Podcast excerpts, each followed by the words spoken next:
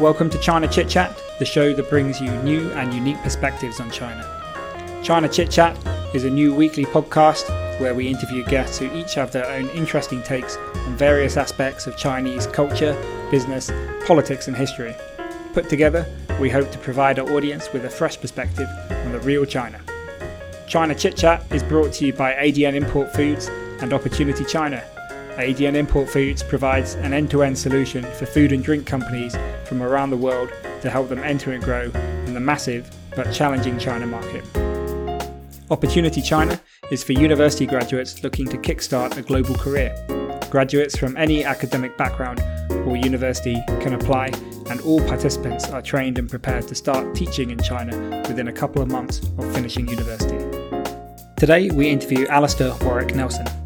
Alistair is a former butler settled in China for over 10 years. He runs his own business as an etiquette coach.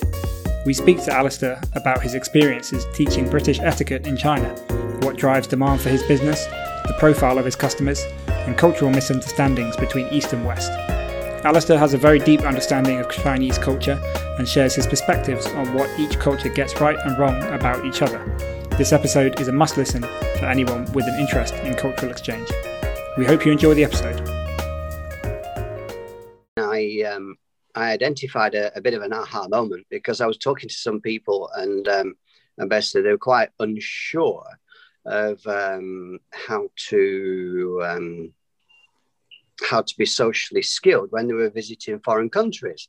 Um, into the fact that you know the conversation basically went like have you been to to europe or london? Yes. And oh well you know did you try some of the famous restaurants and hospitality that there is? And they said well basically went to to chinatown and ate chinese food. And i thought why? You know? Uh, i mean obviously you know the chinese food in chinatown is great yes. Um, but then you know through the the throes of the conversation it's we discovered that people weren't particularly confident in their um, in their ability to uh, to kind of navigate Western menus and and order Western food in Western restaurants.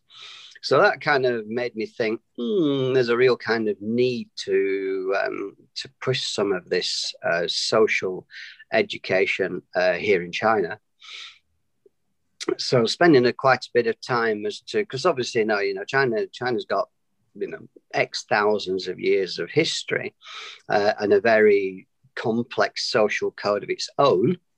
Um, so obviously, if I turned up in in Beijing and said like you know oh you know this is what we do in uh, in Europe and and that's far superior to what you do in China, that's really going to upset people a lot so what I tended to, what I my approach was really to look at the similarities between uh, Chinese and Western etiquette and look at where the crossovers were, um, and then basically just enhance the great etiquette skills that uh, that Chinese people already have, uh, and also you know to be able to equip the uh, emerging.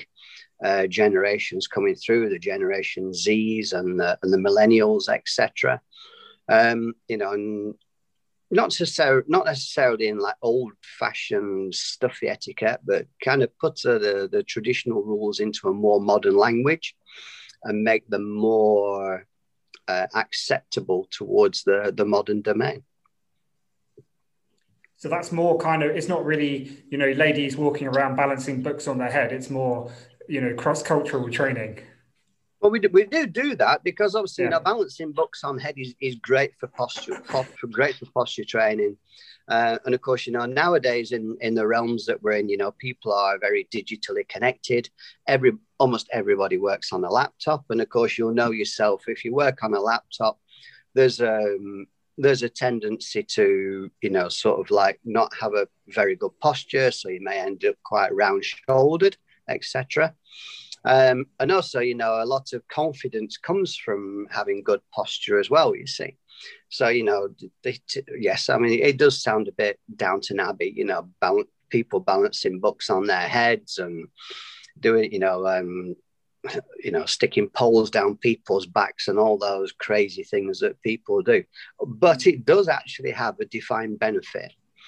Um, I mean, I, I, know back in the day, the the Ivor Spencer um, butler school used to have butlers actually balancing real wine glasses on their heads. Uh, well, obviously, you know, the bottom of a wine glass is pretty flat. Most people don't have a flat head. So, you know, actually trying to trying to balance a, a, glass on on the top of your head is pretty hard. Uh, it's not that easy with a book either, to be honest. Um, but it does obviously teach people to to sort of you know regulate their pace and be sort of quite serene and quite controlled in their movements. So it does have its defined advantages for sure. Um, and likewise, you know, when it comes to things like sitting, etc., you know, there's obviously right ways and wrong ways to to sit. You know, if you've seen things like you know, movies like Princess Diaries, etc., where the, the young lady in there is sort of sitting legs akimbo and, you know, um, not being particularly ladylike, if you will. Um, you know, sort of, you know, teaching people, you know, how to uh, how to adopt, uh, especially, you know, when you look at people like um, Catherine, uh, Duchess of Cambridge. Mm-hmm. You know, her sort of seating posture is very controlled. It's sort of like knees together in a in a seating position, or you know a, a, a derivative, what we call the Duchess slant, which is towards an angle slightly. So you know, they, they say these things they do have a, a, a defined benefit for people for sure. So I know that you you previously you mentioned the kind of butler experience there, butler school, and I know that you did actually previously work as a butler for a super high net worth Emirati family, which I think you know many people might have assumed that the way of the British butler or the British butler went the way of the British chimney sweep, and and wasn't uh, you know not, not not something that is uh, that we associate with with um, you know the modern world, but I guess you know there still is a market out there, but as far as I'm aware, this market never found popularity in China, despite quite a bit of press, maybe you know five or more years ago about British butlers going to China, but never quite stuck with the Chinese super rich. So why is that? Well, for sure. I mean, I mean, certainly, you know, the butler, the butler industry has probably never been busier. You know, most butler trainers are busy. Um, so you know that's a great thing because you know the the the the, the the, the, prestige of having a butler now is within more people's reach, of course. Um, some people attend, a lot of people are obviously tended to see the advantages of having a, a, butler. Obviously, it's not within, it's not something that everybody would have a need for, and it's not something that everybody would particularly want. Um, but for those who um, who appreciate that kind of service, if you will. Um, you know, it, it does uh, free, obviously, uh, it does free up a, a lot of people's time. Because, um, you know, butler, uh, butlering can take in a whole range of different skill sets. You know, it can uh, obviously, by obviously, you're um, uh, answerable to a principal. Um, but, you know, it can range from, I mean, uh, most most uh, butlers nowadays are probably like uh, uh, household or estate managers. Right, okay. You know, so they're basically look after the running of a household, and the principal is free to run their business interests or, or whatever else they, they wish to do. Um, so why did it not particularly take on in China? Um, well, it's say it's the the back in probably about five or six years ago, there was quite a lot of Western butlers came to China on on good salaries, very good salaries actually, because um, China, you know, Chinese people they were starting to wield some of their wealth because, as, as you know, you know some some Chinese people are fabulously wealthy. Right. Um, and they obviously wanted some of the trappings and, and the prestige that went and commensurate with that level of wealth that they had. Um, why it didn't work out it's very difficult to actually pinpoint in terms of one particular reason as to why. Um, you know, some ways, uh, you know, a lot of people kind of saw that, you know, the butler was like the the Downton Abbey um, role model that, that, and obviously, you know, Downton Abbey is very, very well known here in China. Mm-hmm. Um, but obviously, that gives people a throwback to a to a to a quite a long and distant uh, historical era, which of course is not commonplace now. You see, you know, especially when you know the gentlemen uh, would wear things like you know dinner suits or or mess suits for for army officers. You know, uh, it, it, it's not. Um, you know, it's a nice uh, illusionary world, if you will. Um, but of course, that's not particularly common now. Um, although, um, for the butlers, uh, I say when, when I talk about you know principals, butlers tend to free up a lot of principals' time, so they tend to be very, uh, very highly connected to their principals.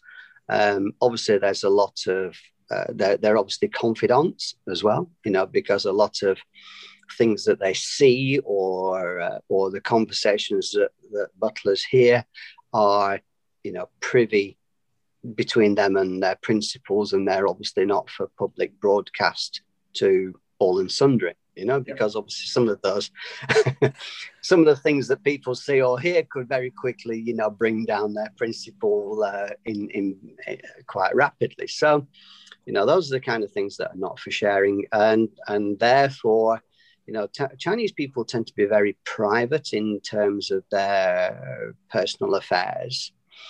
Um, you know, some of the business affairs tend to be quite complex, if you will. Um, so then it's quite difficult to be able to find a, a, a, point as to you know where the butler can be involved and where the butler is actually starting to become a, an inconvenience because the the principal is wanting to keep certain things private but some of those things that the principal wants to keep private are certain matters that the butler might need to know to be able to perform their job effectively as a butler would in inverted commas you know so that's why there's still a, a little bit of um, a crossover.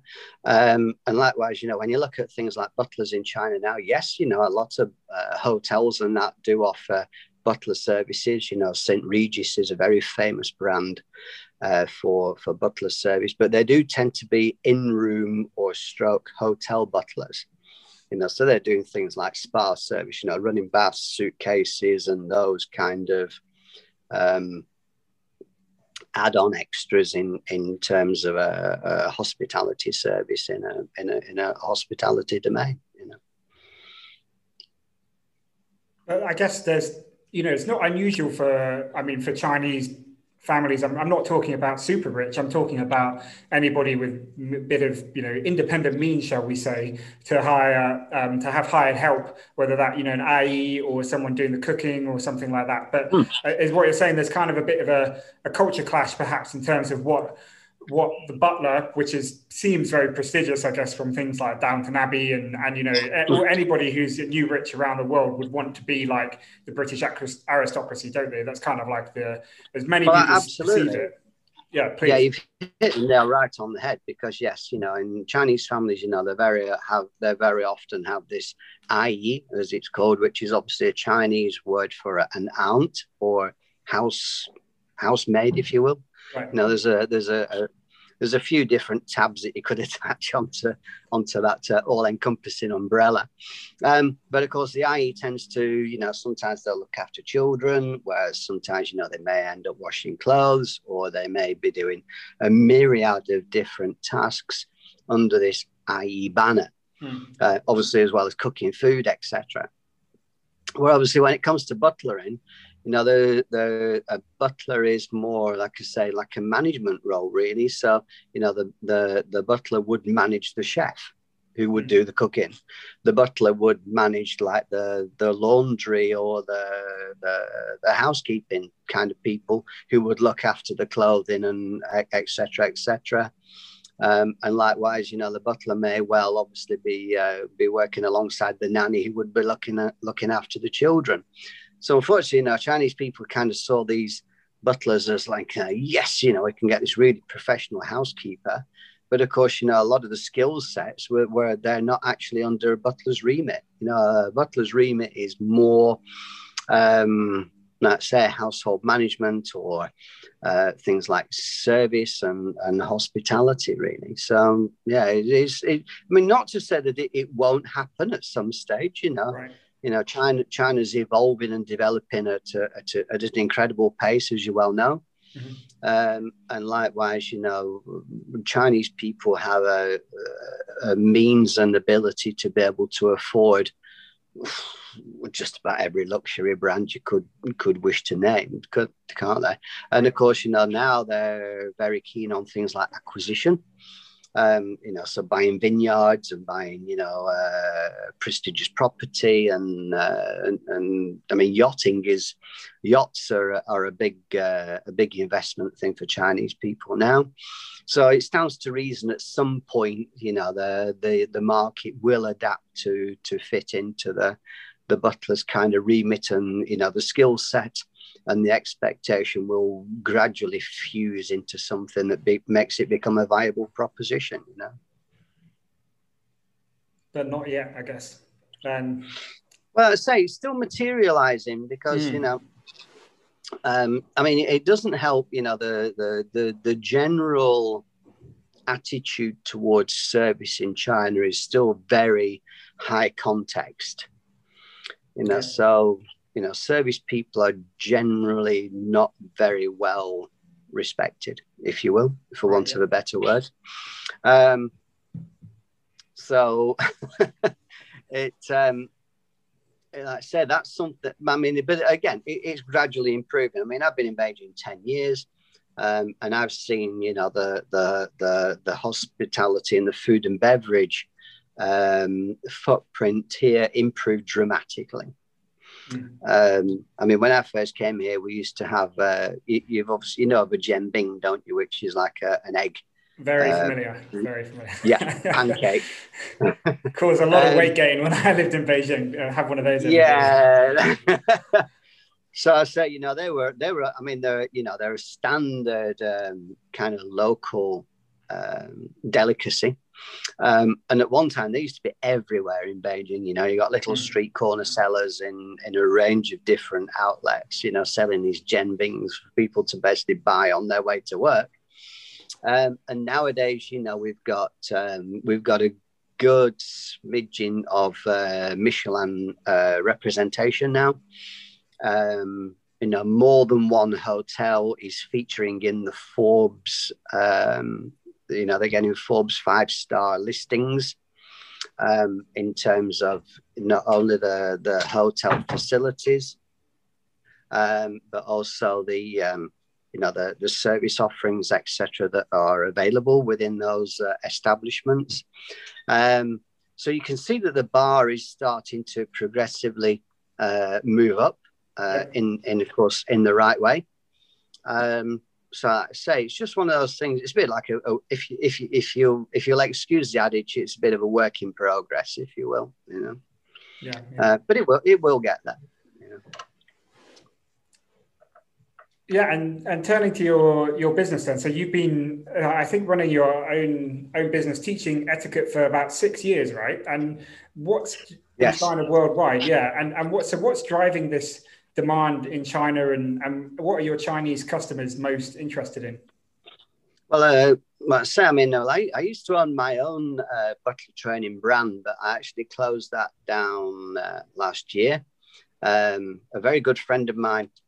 Oh, sorry, Alistair. Yeah, yeah, your, your boy's just. Uh, we probably just start that again. I, I can. Oh, Anthony, I, I, guess you haven't asked anything yet. So how about we just pause and then maybe you can ask. I think your I think your your lad needs to be like a couple of meters behind the the screen. He's welcome to join the call as well. Yeah, yeah, yeah, Unless he's got anything he yeah, wants to add, of course. Yeah. He's, he's, trying to muscle in. Come on, all right. Say hello then. hello. Hello. Hi, hey, uh, how are you doing? What's your name? My name is Matt. Matt, brilliant. Same name as my brother. How old are you, Matt? How old are you, Max?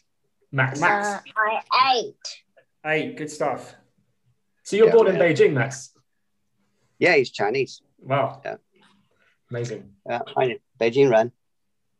Yeah. Max, 你你爸爸的中文怎么样？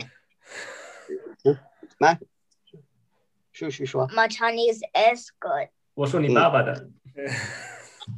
How's your dad's 爸爸中文好不好？Yes. Very good. Bob, Bob, Bob, he's, he, he's also my free translator.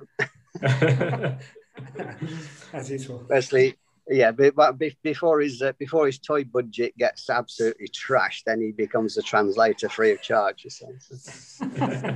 yeah, just find out the way, Tiger, please. I need to speak to these two guys. Yo, move. Go back in there. Go back in there. So, oh, yeah, mate. Just give me. Just let me move the camera out of the way a minute.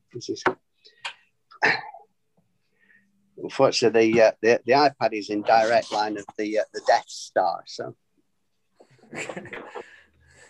right, go on, and you go on that side. There. Okay, sorry about that. Let's start again. That's all right, Anthony. Yeah, you, you take uh, the question away. Um, yeah. So your etiquette business. How did you get started with that? Did you have big challenges? Um, and how, how's that going?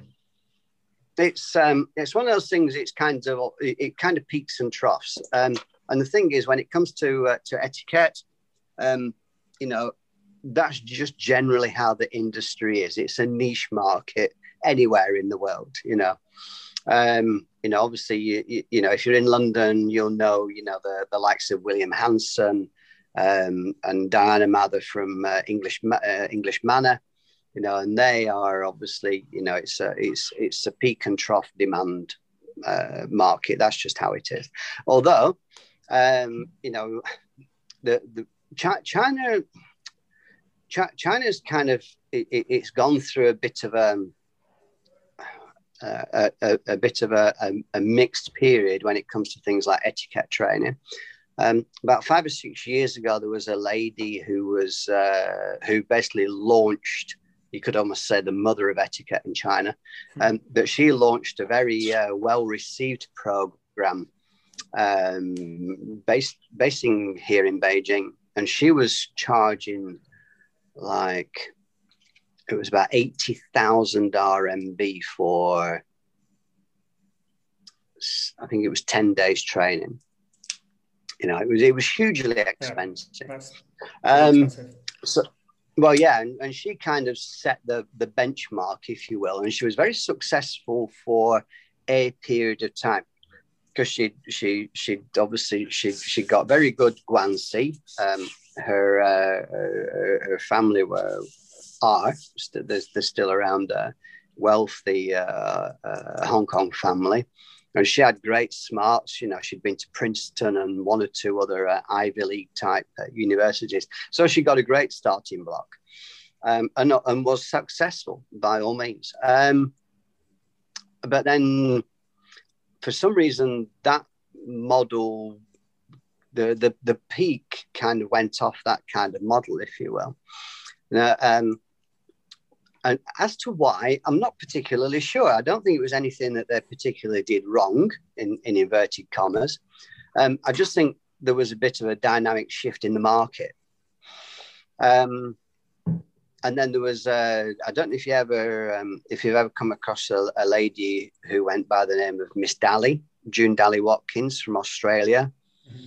She was quite successful in uh, in southern China around the Guangzhou area, and she was doing lots and lots of lots of work. Um, she unfortunately passed away a couple of years ago, um, but she had a, a, a colleague who was continuing on some of her work and, and still does but on a very much reduced scale. Um, but he kind of he kind of approached etiquette more from the um, through things like the the emotional side, the EQ and the the EI elements, which of course are very important when it comes to to etiquette because half of etiquette is practical skills, half of etiquette is your um, your um, your mindset and your desire to to self develop or improve yourself. Okay, sure. Uh, and again, it's a very uh, successful um, in terms of delivery, etc. Um, and uh, so there's one or two other people dotted around the country. There's there's a, a French guy in Shanghai who's running uh, quite some successful programs. He tends to focus very heavily on things like the the book uh, balancing on the head and the posture. Mm-hmm. Um, whereas I tend to really kind of focus on um, equipping people with practical skills where they can come along, they can study something today, and they can go out and use it tomorrow.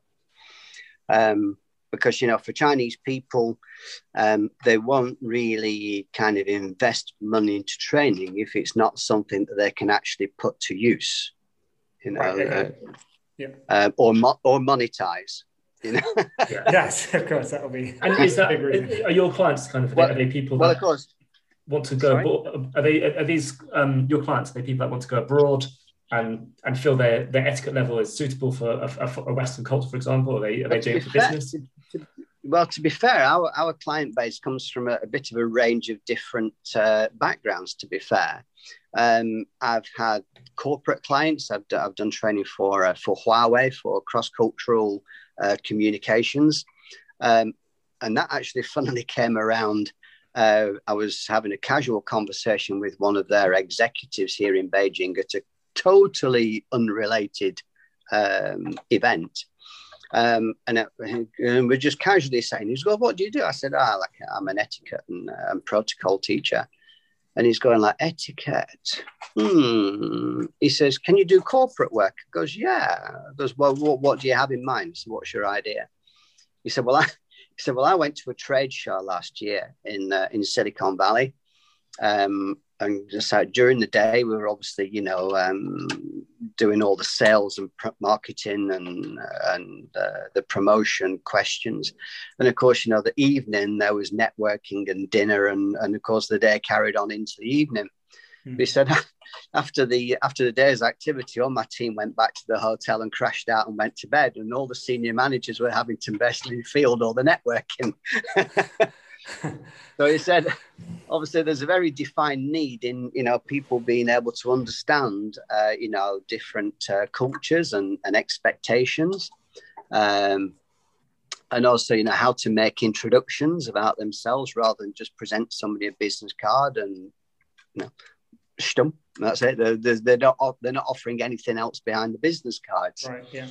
So that so I mean that wasn't a particularly long program. It was only a day, um, but obviously it gave them a bit of uh, background and a bit of uh, insight as to to you know obviously how to assert themselves and how to and gave them some social skills that they're so confidently um, you know, get, teaching them things like arts of small talking, you know, how to small talk, how to open conversations, um, how to pitch without being intimidating. Um, so, you know, some of those soft skills, which are obviously very important when it comes to things like trade shows and, and marketing your company, obviously. When it when you're in the realms of a global leader now, as uh, as Huawei are, you know, um, so that's one dimension which we've uh, which we've done uh, which we've done work with us. I've done work with um, students who are heading towards foreign universities, Mhm. uh, and their parents want them to have some social skills to be able to equip themselves when they arrive at, at university.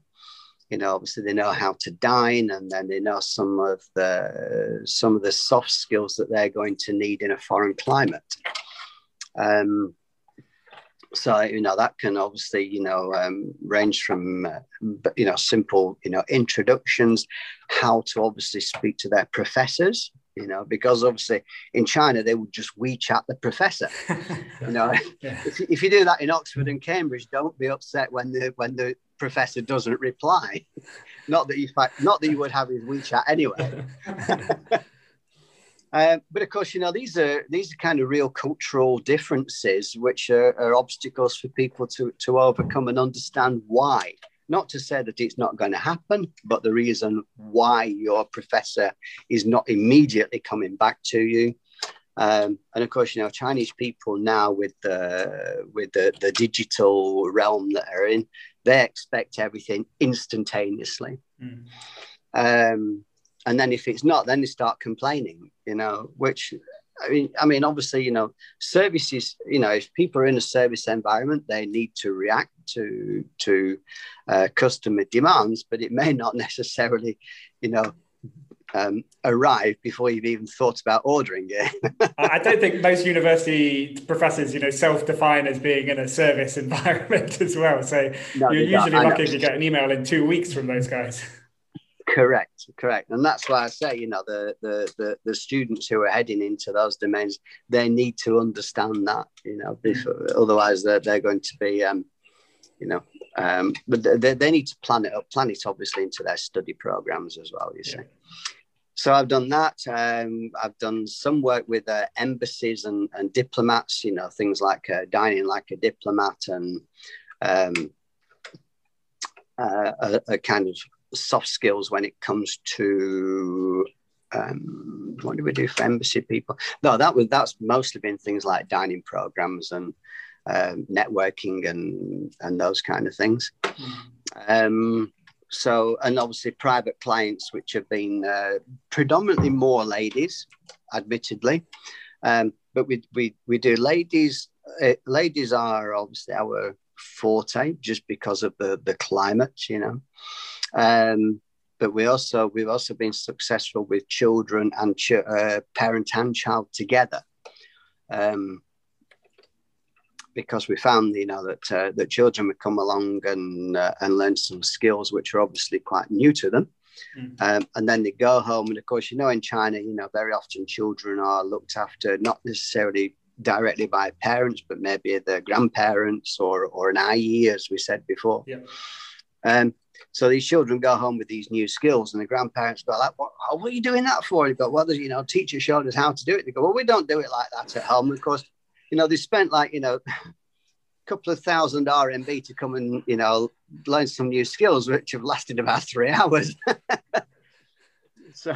And again, and it goes, the parents are upset because they're going, What have you been teaching my child? It goes, Well, actually, I did show them what to do, but you know, you, so that's why we kind well yeah but that's why we changed tact and and we what we do now is the the obviously the key um the key investment is for the child but what we do is we offer an adult place at a discounted rate uh, and then obviously we can train we can train a parent or guardian along with the child uh, and obviously they can continue those skills Mm. at home and refine them and tune them and whatever. Because as you know yourself, you know, etiquette is not just learning a skill and going out and you're instantaneously an expert.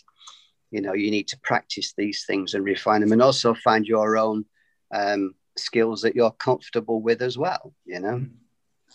to go back to your um, Huawei clients, because I've, I've noticed, you know, doing business in China, often early interactions with new acquaintances can feel unnecessarily awkward sometimes. Um, like there's that that small talk ability um, doesn't seem to be like it is in the West. And that's not obviously Mm. everyone, but it does seem to be broadly the case. Mm. Um, and you'd have thought a Mm. company like Huawei would employ, you know, well qualified, intelligent individuals. Um, so to be able to, what do you think it is about China? I guess that makes it difficult for people to to have that skill set. I think I think some of it is obviously, uh, say, obviously, you know, in, in, in Western countries, they're more of a low context culture. You know, China, Japan, obviously, you, do, you know, the, the business culture in, in China and Japan are very, very similar. They're, they're high context, very peer led, if you will. You know, so the boss is the boss. Um, you know, and, and bosses speak to bosses and they don't necessarily speak to the, the minions at the bottom of the, the, the food chain. Although, you know, certainly, you know, um, COVID over the last year has changed. I think it it has, and it will continue to change that culture quite dramatically, because you know a lot of companies now, you know, they've um, they've reduced their footprints. Um, more and more employees have been working from home. Um, I mean, obviously, you know. quite a lot of employees are, are no longer there either. But um, you know, so the the the the, the this top heavy, no, no, you can't. Uh, this top heavy um, uh, or sort of top down management ladder is is quickly having to adapt. Um, because you know more and more people are working remotely, so you know they, you can't necessarily uh, shout and scream and bawl at people in an office because they're on the end of a computer. And of course, you know, the network can suddenly become very patchy and you can lose your signal in inverted commas. Probably happens a lot when you're getting shouted at, imagine. Cor- correct, correct. Um, but also, you know, uh, you know, more and more, uh, more and more people within the management structures, you know, they've had more of an over, not only just an overseas education, but also, you know, their their their own personal education levels have got higher. You know, so they're doing like MBAs, EMBAs. Um, you know, so they're having more of the uh, the more up to date and the more fashionable management trends that are being fed in from uh, around the world. So people are now more realizing that you know the old-fashioned methods of you know the boss being the the guy at the top of the tree and he basically pays your salary and therefore you do everything that he tells you to do per se is kind of not really wearing that well nowadays. You know, and also you know the employees have also changed. Um, you know, because at one time, obviously, you know, the boss basically, you know, he employed you, he paid you a salary, and and that was that. But nowadays, actually, you know, to, you know, employees now they are they're actually choosing companies and employers on, on an equal basis as well as the employers choosing them. Um, because I was talking to a friend only last week, um, and he'd been trying to recruit an intern um, to to do some stuff in, in his relatively relatively um, established company, but not particularly well known. Um, and and he was really struggling to find people because it was you know I'd get people come in and say like um, so obviously you know job seekers now they're doing a lot of research when it comes to potential employers uh, and, and basically if they if the employer's profile doesn't necessarily fit where the employee or prospective employee sees themselves within the next three to five years, they just won't come. It's that simple. Know, so you know, whilst yes, you know, employers are being more selective, employees are becoming equally selective. You know, and and also, you know, obviously in China now, a lot of people are more uh, entrepreneurial. You know, they've got quite a lot. They have the benefit of wealthy parents or wealthy families. So, you know, people can start, they've got financial means to be able to be more independent. They can follow their dreams. They can be their own bosses or founders or whatever. Uh, whatever title they want to have, uh, which is popular at that time. So it's a bit of a real kind of turnaround in the um, in, in the employment market in China, um, and, well, not just in China, but you know, in the in the world in general. But obviously, it's more noticeable in China because things move in, in China much faster uh, than many of the, the Western countries that we're used to. You, you see, you know. Uh, one one boss at uh, at a very famous Chinese property developer once described China like a train. Uh, you get on, um, and if you get off, then don't bother looking back because the train's gone. I think so. I think employment in China is, is one of those weird ones where, okay, there's obviously a ton of people. So you think, okay, it should be easy to find someone. And obviously there's a lot of talented people within that, the, that sort of mass of people. But then at the same time, as soon as you, as soon as you get to particular, be it technical skills or any other particular thing, actually the pool of talent shrinks massively. Absolutely. and and you have it's actually incredibly hard to find people. And, and this is in any walk of life. I mean like for example you know went to some gar- uh, some award-winning gardens in shenyang and they've got loads of laborers there to mm. you know move stuff about and things. But in terms of trained horticulturalists there really aren't enough people in china to, to for them to be able to find good people. And it's the same in the corporate world. Yeah really it's very it's, it's a very kind of strange skill set in China. You know, you've got lots of relatively low skilled people who are I mean, don't get me wrong, you know, some of them are are, are able to produce some amazing work, mm. um, you know, and to a you know a reasonably good standard. Um, but like I say, it, it, it's like the I don't want to sound kind of negative, but you know, China, China always had this culture of not not well, um, not quite the fake it till you make it culture, um, but like the copycat culture, you know. Um, and obviously, it's going to take some time for that culture to to shake off. Um, although, obviously, you know that it will move because you know, obviously, you can you can see that China is is evolving and developing incredibly fast. Um, and it, certainly if you've been, you know, watching China over any particularly, uh, if you've been watching China over more recent years, you know, obviously things like the high-speed train network is probably one of the most obvious uh, signs of, you know, how how China is able to to um, uh, how China is able to uh, to adapt uh, technology and also innovate at an incredibly fast pace. Um, that's and, and and you know and of course you know the, it's it's it's public knowledge of of, of how much um, China's basically moving uh, every year. More and more of its people are moving out of uh, poverty um, you know, and, and, and they're, they're actually, you know, being facilitated the opportunities to, to realize their, their China dreams, if you will, you know.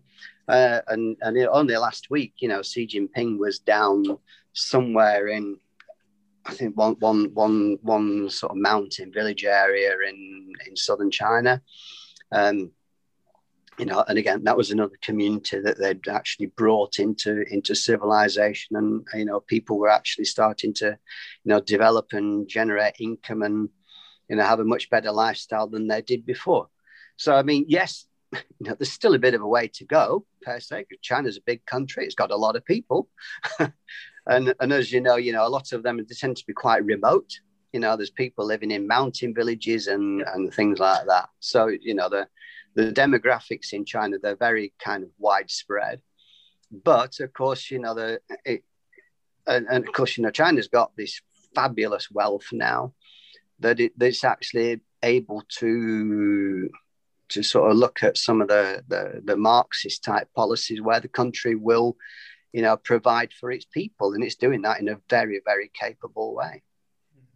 Uh, and going back to your, your training, what is generally the reception to it. And, you know, I think uh, are, these people who are doing it what's driving the demand as well are they are they thinking that they're going to be uh, you know looking to attend for example high society events in the uk and, and elsewhere or is mm. it kind of more curiosity and a bit of fun what, what's driving that absolutely i mean i've done uh, i've done things like etiquette salons for people that were going to go to royal ascot mm-hmm. so they wanted to understand things like you know dress cat dress codes and you know what kind of hats etc that they would need to um, to to choose and select for Royal Ascot. Um, obviously, you know more and more people are moving into um, into sort of diff- different echelons of society, not only just in China but also in Western countries. So they want to know how to equip themselves and also be able to be able to uh, assert themselves on an equal playing field. You know, they don't want to be seen as the guest from China. They want to be able to um, to, to demonstrate, you know, an equal um, social skill level as their their Western counterparts, which of course is admirable because, you know, say you know China's got this long history of uh, of etiquette in itself. Yep. Um, so you know they can obviously bring in those uh, Oriental nuances, um, but then obviously you know be able to understand the social expectations that they would have when they go to travel which of course you know um, if, if there's one thing that you can do et- etiquette is is one of those areas it crosses borders in just about every area that it touches. You know it's a very um, it's it's a very kind of universal language. Uh, but of course obviously it got a lot of um, international or localized nuances that people would need to refine. Um, but of course, then obviously, what we're doing, we're giving Chinese people more confidence in which to be able to go and, and actually explore and, and appreciate their travel more by um, by actually integrating more with it within the localized culture that they're visiting as well. You see. Mm. So, when, for instance, you know, when people go to Paris, you know, we want them to be able to, instead of just going to Paris and going to Chinatown and ordering Chinese food, we want we want them to be able to, you know, go to uh, to to the to the nice restaurants and things like that, you know, uh, yeah. around um, you know things like the the Gallery Lafayette or the uh, the Paris Opera areas, etc you know, and and be able to order food and also to be able to entertain their friends, etc., that they invariably are traveling with or family. Um, and like that's the you know giving them some ability that they can do that in in most cities within the world, be it London, be it Rome, wherever you know. And have you got any feedback from anybody who, you know, they have perhaps they've watched maybe a bit too much Downton Abbey and Harry Potter and have a, a particular view of what the UK is going to be like, and then that view is is perhaps not not um, what's the word I'm looking for not not vindicated when they or validated when they actually come to, to Britain after your classes. well, yeah, te- well, yeah, people do tend to have this little bit of an, an old fashioned viewpoint when it comes to etiquette which is which is not a bad thing because of course you know when you when you're sort of talking about etiquette uh, especially obviously you know as, as, europeans as we are we know that these are skills that evolved over the last 300 plus years from the palais de versailles and, and louis xiv and much of the roots are similar. Obviously they've, they've evolved over time towards you know they've, they've modernized and uh, some things have fallen by the wayside, but of course, you know, there's skills um, that were handed down to us by our parents, grandparents. Um, I'm sure at some stage, Johnny, you've had your your elbows wrapped for being on the uh, on the table. Um, correct. So, and you were told off by scooping your peas onto your fork and and doing all those good things, which we've we've all been there. Um, and of course, you know, for Chinese people, they've not had that longevity in terms of those skills being able to be handed down. So obviously, you know, it, it lends itself for ourselves to be able to teach them in that in that uh, in that skill. Um, but obviously, uh, they also like the the historical aspect because obviously Chinese people can understand that if something's lasted for 300 years, it must work per se. Um, and, and obviously they like the, the romantic side of things like Versailles. They like the the the pomp and the, the sort of ceremony of things like you know Buckingham Palace and you know banqueting and and all those you know nice glitzy glamorous things, um, because as you, as you know, you know the in, in the historical, you know, China still had that history, but you know, in in the, the days of the kings and queens, etc., at uh, at the Forbidden City. So you know, it's again, it's it's a bit of a blast back to a to a bygone era, um, just coming from a, a slightly different angle. So you know, Chinese people can tune into that very well and very easily you know, it's it's a very romantic period. Obviously, that's why most of our uh, audience are ladies because they, they, like that kind of thing. Um, but also, it's something that they can identify with quite easily. You know, mm-hmm. I think um, it's it's definitely true that China has a lot of etiquette rules itself. And it's just um, absolutely how, how I see it is the rules of the game are just different, which is why I guess when you train people in the in the Western way, you give them the real confidence to go and um, you know, integrate more quickly into society and do things like go to nice restaurants. What are the, well, what absolutely. Are um, you know, so in a Chinese dinner, for example, where the who sits opposite the door and, and opposite them, when you who you cheers in what order, how high your glass is when you cheers them, all those kind of things are, mm. are very important. Um, what are some of the things do you think that foreigners struggle with going to China in terms of etiquette? Uh, well, funny enough, actually, I, I always tend to show a, a, bit of an excerpt video that uh, that I actually picked up off the internet, uh, and you'll be able to you'll be able to identify with this one hundred percent. Um, and basically, is uh, is some foreign people. They've been invited to dinner by some Chinese hosts. The food's been um, served onto the lazy Susan in the middle of the table and the foreign people have basically picked a dish each and started eating all the food to themselves. and all the Chinese hosts are left with nothing left to eat. so, um, I mean, yeah, yeah, it's, it's a little bit extreme, but of course, you know, these are kind of real things that, if, and and the and I always say to to to to students, you know, as a host, that's for you to basically brief your guests as to what the social norms are within your country. You know, otherwise that basically makes you a, a poor host. I mean, obviously, you don't necessarily have to try and create an expert within five minutes. You know, but if, if people are doing something that's if it's if it's a minor faux pas, just let it ride.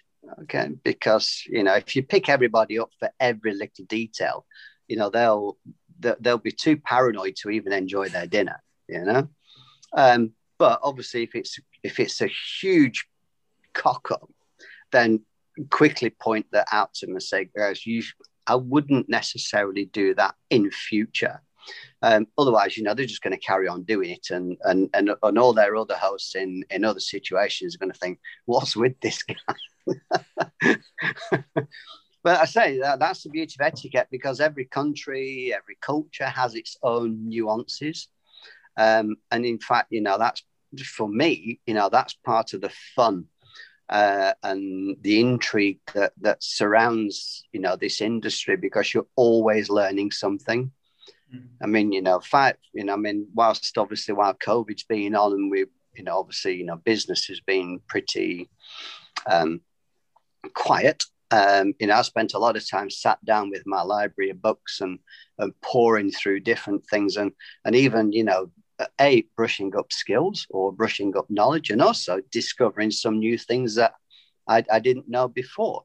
You know so that, that's part of the beauty of this job. You will never know everything you know think we can, me and Anthony can both relate to that. So, I mean, what would you reckon would be? So, the, foreign business person is is arriving at the airport. They don't know anything about China but they they've they've done the first step, which is that they know that they know nothing. So that's that's always the, the best first step anybody can take, I think. But like, what, what do you reckon? Okay, people are often nervous about this stuff. So what would be your advice um, about how they should kind of any like particular do's and don'ts, or more just a kind of mindset and attitude towards their experience in China? The, the, the thing is, yeah, I mean, certainly, I mean, I mean, certainly my own I can I can tell you from my own experiences, you know, in in some ways, you know, China is not particularly good at marketing itself. Mm-hmm. Um, because I mean, you know, when I first um, was looking at coming over to China, um, you know, I I had, I had this idea that that Beijing was a lot of people walking around with grey suits and the old road bicycles. Right. Yeah. You know, um, because, and this was just the mental picture that I had. You know, it wasn't anything, you know, derogatory or or or pointed against to anybody. It was just this picture that I had. You know, and of course, I I, I arrived at, uh, at Beijing Terminal Three, which of course was the new terminal for the 2008 Olympics you know, and, and the, the door opened on my on my BA 747 from Heathrow, and I went, "Oh my lord, look at this, look at this!" And then you know, transiting into the city where you're passing skyscrapers and you know ultra modern buildings um, and things like that. I'm thinking this isn't quite the communist country that I was expecting. I you know, that's a very common think, first impression. Yeah. Yeah, really. Um, I mean, you know, when when I was back in the UK, uh, the earlier earlier part of last year, I was talking to some family, uh, and they they'd uh, they'd visited China they'd visited China on quite a few different occasions, and they'd been to the the, the popular places, if you will. So they'd done Beijing and Shanghai and Xi'an, etc. Mm-hmm. And I always say to people, you know, if you're going to come to China, obviously do the cities but then go jump on a train and then just go explore because it's a fascinating country. Um, I mean, like last uh, October for the um, Mid Autumn Festival, uh, I went over to Gansu, which is obviously the, the kind of northwest direction. Northwest, the desert. Amazing. Uh, yeah. Well, best I was exploring the, the other end of the Great Wall because we've got one. We've got the eastern end of the bay the, of the, the Great Wall um, in Beijing and just outside of Beijing. And I went to investigate the west end of the wall, and uh, and in, incredible. And and the and the beauty is, you know, this is like thousands of years of culture and history, etc. And you can touch it, you can feel it, you can, in some ways, you can stand on it. Um, so it really kind of puts you more into um, in touch with reality scenario it also t- starts to make you realize, you know, just how big China is because it's huge. Um, but also the fact that you know there's a lot more to China than being outside the the concrete and steel of the big cities. A lot, lot more. Um, so that's why I say to people, you know, first opportunity you get, you know, arrive into Beijing, do whatever you're going to do in Beijing or Shanghai or Guangzhou, etc. But do yourself a favor and go and explore rural China because that's where you come across, you know, things like the the minority cultures, you know, things like um, you know, things like the uh, the Miao minority, um, people like the um, who were the, the Bai Bai people in in Yunnan. Yunnan, yeah. You know, uh, yeah, and you know the, these these cultures they've they've been they've been largely unchanged for you know, thousand plus years. You know, um, and it's fascinating. And say even after ten years, you know, yes, I mean obviously you know COVID has been an exceptional circumstance where everybody's being restricted. That's just one of those things. But um, but like I say, you know, uh, the the the opportunities that you get, the, there's China's a fascinating country, and it never ceases to amaze me, even after all this time. You know. Mm. And do you have any other? I, the only other thing I was going to ask is about like um, kind of recommendations or whatever. But um, how about for for yourself? If the, I don't know if you have any other well, questions. Well, yeah, like you say, I mean, your previous question for anybody coming to China and and they're not sure what to expect, best thing to do is like don't listen to people's preconceived ideas. You know, because obviously, you know, if you look at things like media, it always paints a negative picture. Hmm.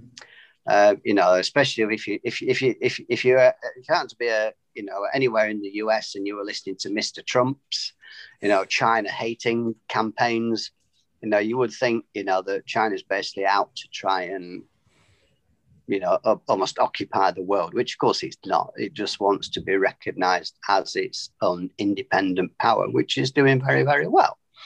Um, so I'd say to anybody that was even thinking about China don't listen to the preconceptions. Make up your own mind.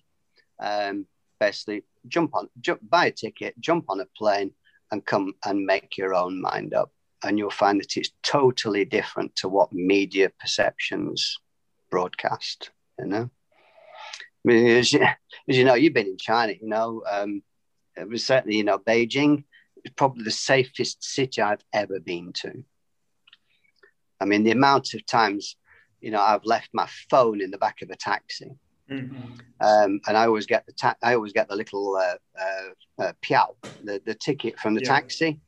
Um, and we've rung up the taxi company, and 10 minutes later, the taxi driver has brought my phone back.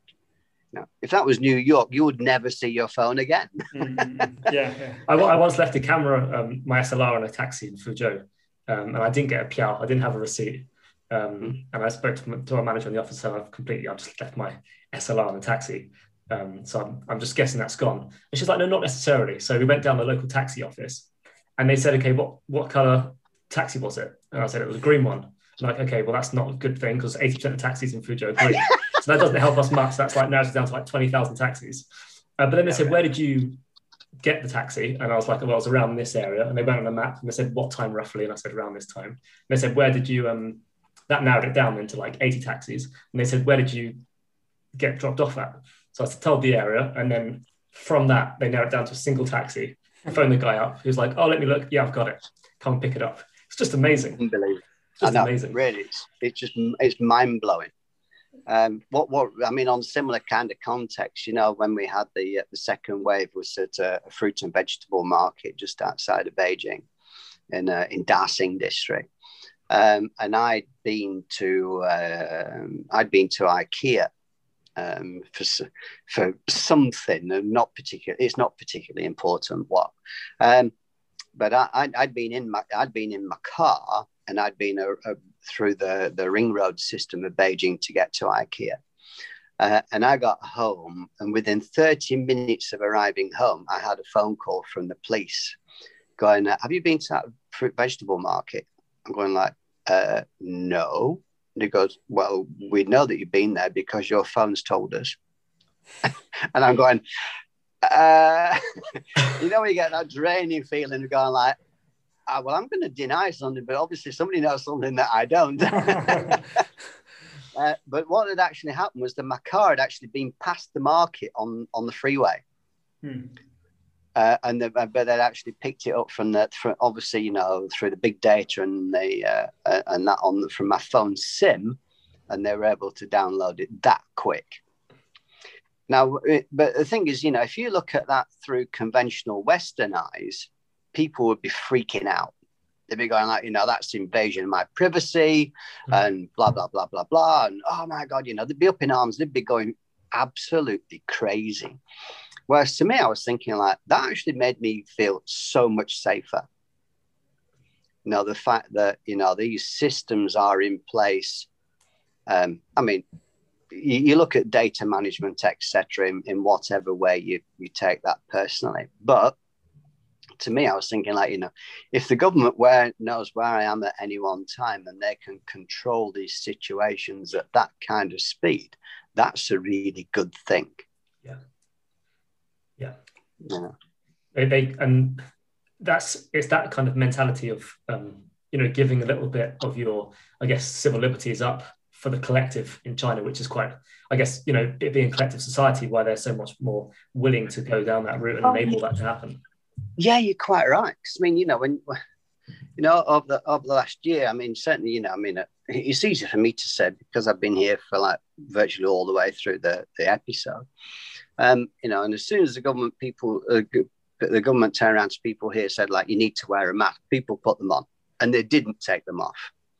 You know whereas you know when you look at and when i look at things like news articles in the uk you know even the other day you know they had the the, the celebrations for rangers uh, winning the scottish title. Um, yes celebration. Was there a mask in sight? Not a single one.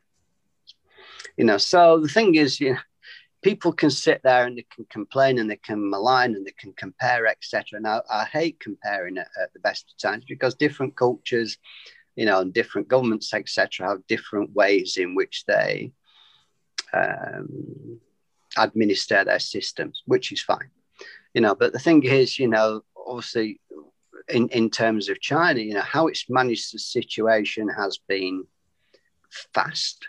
It's been very effective. It's not been painless by all means, you know. There's, but the thing is, you know, when the, when they originally locked down, they did it dramatically well uh, and it and it's obviously reaped benefits. You know. Mm-hmm. Uh, final question. So, Absolutely. in terms of you have been in China for over 10 years, you've successfully built up a, a business and a, and a personal brand as well. So, what would be your advice to any companies or individuals who are looking to do the same thing? So, China, well, as Anthony knows, you know, uh, China can be a difficult market. Um, you know, the, the, the, the, but saying that, you know, if people uh, subscribe to things like LinkedIn, there's myriad information on LinkedIn as to what to expect in China. One thing that people can expect, it is not a get rich quick scheme. Hmm. You know, you, you need to be, in some ways, you need to move far more on the ball in China than you do in, in any other country. Uh, because Chinese consumers are difficult to please. Their expectations are incredibly high. Um, and likewise, obviously, you know, they they're well aware of things like um, reviews and the, the the the weight that their reviews can carry. So if you don't perform, you can absolutely guarantee you're going to get a negative review. Um, I mean, but people can kind of look at that in, in different ways. You know, a negative review can either be you've done something really bad, or we want you to assure us that you can do what you say that you can do. And so it, I say it depends how people kind of take complaints. You know, to me, obviously, um, uh, people turn around to me and complain and say, you know, something's not particularly useful. Well, I, I'll basically offer them you know, a place on the next course. And we obviously take that feedback on board and we make the necessary adjustments or we integrate the, the, the suggestions that people have. So instead of just having standardized courses, if you will, we always very closely liaise with our clients because most of what I do nowadays is bespoke anyway. Okay. I, I, I sit down with the potential customer and go like, what do you want? You know, what are your objectives? What are your ambitions? What do you see? Where do you see yourself? Um, and basically, I put something together that is geared towards their objectives. And then if they complain, I say, well, that's what you told me you wanted. Just get it in writing, I guess. That's that's rules for life in general. Yeah, jo- joking, joking apart, joking apart. But um, uh, but yeah, certainly it, it's a very um, Chinese consumers are very uh, touch oriented. They're like a lot of touch points. Um, now, uh, and obviously, you know, when you think of things like uh, a standard, in, in, inverted brackets, Western business relationship, it's transactional. So I've got a product, you want it, you give me some money, I sell it to you, and, and I may never ever see you again, you know? Whereas in China, it's very much relationship based. You know, so Chinese people, they want to create a relationship with your brand you know they so they'll spend a lot of time researching your brand. They will they will probably know your brand better than you do at some point um, because they'll know what you're involved with. They'll look they'll you know your your they'll they'll also ask their their their guanxi their network which is obviously a, a people of a, a network of people with influence you know so they they will take those kind of um, inputs and and basically look uh, feed that into their decisions of whether they wish to to uh, transact with you or not. Um, and then they also like uh, Chinese people like a lot of free things. they like well they, they like you see that when you say free things, I mean that's a bit of a, a glib way of looking at it. You know they like sweeteners and they like for you to develop the relationship with them.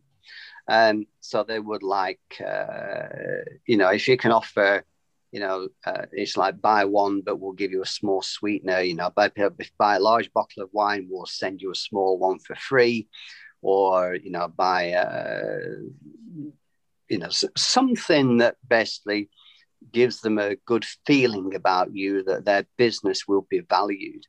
That's that's what they like. And the beauty is because once you establish that relationship, they will come back for more and they will bring their friends and their friends' friends. And then, you know, very quickly, your your network will develop, you know, into quite a um, an extensive pattern because this Guanxi word that I that I threw can be a very intricate web of, of influence and it goes into all sorts of different channels and it obviously can be quite extensive as well mm. you know so if you you know kind of become a, a figure who's trusted within this Guanxi network, then almost everybody will come to you within that network. So that's um, and and that can be quite difficult for foreigners to understand. It's not transactional, as in I've got something, you give me some money, I send it to you. End of relationship. Absolutely not for Chinese people. You know, they they want to develop the relationship first, and then you'll get the business. I think that's so, that's such an important lesson, and that's why, like you say, it's not a get rich quick scheme in China, and oh, traction God, no. traction oh, doesn't work in the same way. West just kind of often get almost like a linear traction of growth as you build contracts and well, for sure. And, and, and, and, China, and, and, and, and, as you know yourself, you know things like when you're doing marketing, you know your your marketing in China is so important. Mm. You know, and, and especially you know when you I mean, I was talking to a to a, a, a, colleague in London probably about four years ago now, so it's quite a while. And he's going like, "Yeah, I want to to do some business with Chinese people." I'm going, "Yeah, yeah, great." Uh, I said, "Well, I said, by all means, you know, I can try and help you with that." He goes, "I've got this great new website." I'm going, "Well," I said, "I don't want to disappoint you, but nobody in China uses a website now." He's going like, "What?" He goes, "Yeah, we don't use websites. They're too last year." And he's going like, uh, right. so what, what do I need? That's said, well, you need, you know, people who are quite savvy on content marketing. You need to create things like, you know, we WeChat subscription channels. You need to create push feeds, you know, things like a Weibo page would be really useful in Chinese. And he's going like, uh, we'll just stick with the Arabs. um, but but people don't realize that you know they think because a lot of Chinese people there they can communicate or they're quite confident in speaking English that they can just basically walk in and and also just go off the strength of their brand. Absolutely wrong. You know, even people like Rolls Royce, they still have to localize their marketing. Um, is a bit of a different story because everybody aspires to things like a Ferrari or Lamborghini. um, but you know, that's just a, a, an example that you know you need to be very, very integrated. And obviously in China, because everything is uh, is digitized now. Um, and as you know, obviously, you know, when things like the, the travel situations improve, you know, there's been the announcement for the British government that they're looking to uh, get rid of uh, duty free. I mean, that's a huge market for Chinese people. And that's one of the biggest reasons why they come to the UK, that they're going to get their tax back on the products. Mm-hmm. I mean, if you, if you were to stand in the duty free claims queue uh, at Heathrow, you probably find 40% of that queue are all Chinese people. I've been in that queue with my Chinese fiance many times while she's you know, getting the tax back. Yeah, so you, you know that it's a big attraction for people.